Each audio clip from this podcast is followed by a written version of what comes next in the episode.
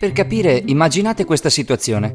Mentre cercate di addormentarvi vi viene ripetutamente chiesto Stai già dormendo o no? Stai già dormendo o no? Bisogna ammettere che è molto difficile addormentarsi in una situazione del genere. Cose simili avvengono nel mondo quantistico e quando le particelle quantistiche vengono osservate frequentemente possono non cambiare il loro stato. La comparsa dell'effetto zenone quantistico è possibile solo in presenza di un osservatore ed è dovuta a due importanti fattori. Da un collasso multiplo della funzione d'onda della particella e dalla conservazione dello stato iniziale.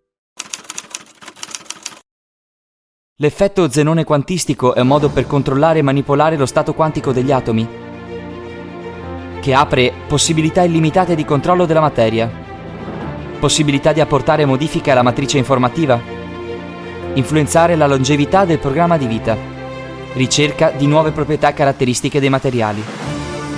Le nuove tecnologie richiedono un formato sicuro della società. Se noi cambiamo il formato, otteniamo le tecnologie.